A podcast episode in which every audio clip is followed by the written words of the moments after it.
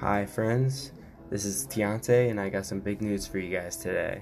The franchise that brought us the amazing Forza Horizon series is working on a new Fable 4.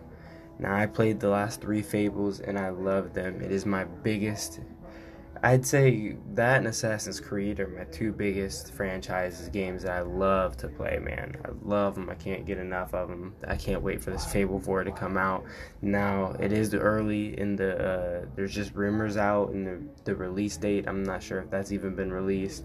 Um, but there have been major rumor change there's been rumor that there's been major changes in gameplay and core themes and when i tell you major changes i'm not lying or understating it at all it like major it, these changes are major According to GamesRadar.com, the game is likely set across multiple planets and could involve time travel.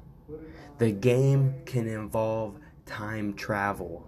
Now, second to Ancestors, The Humankind Odyssey, this is going to be my most favorite game to look forward to. I can't wait till it comes out. I hope it comes out late 2019, early 2020 because I, am going to pre order it and buy it as soon as possible. Now, unfortunately, it is an Xbox exclusive game, so if you do play PS4 or if you're PS4 user only, you're not going to have access to this game.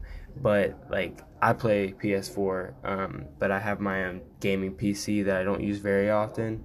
But what you can do on that, or pretty much any Windows PC, you can create a free Xbox account and you can buy Xbox exclusive games on your PC and stream them that way.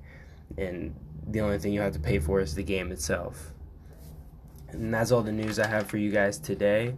Be sure to subscribe for more content. Follow me on Instagram at 5stargaming.report and on Twitter at 5stargamereport. And as always, stay positive.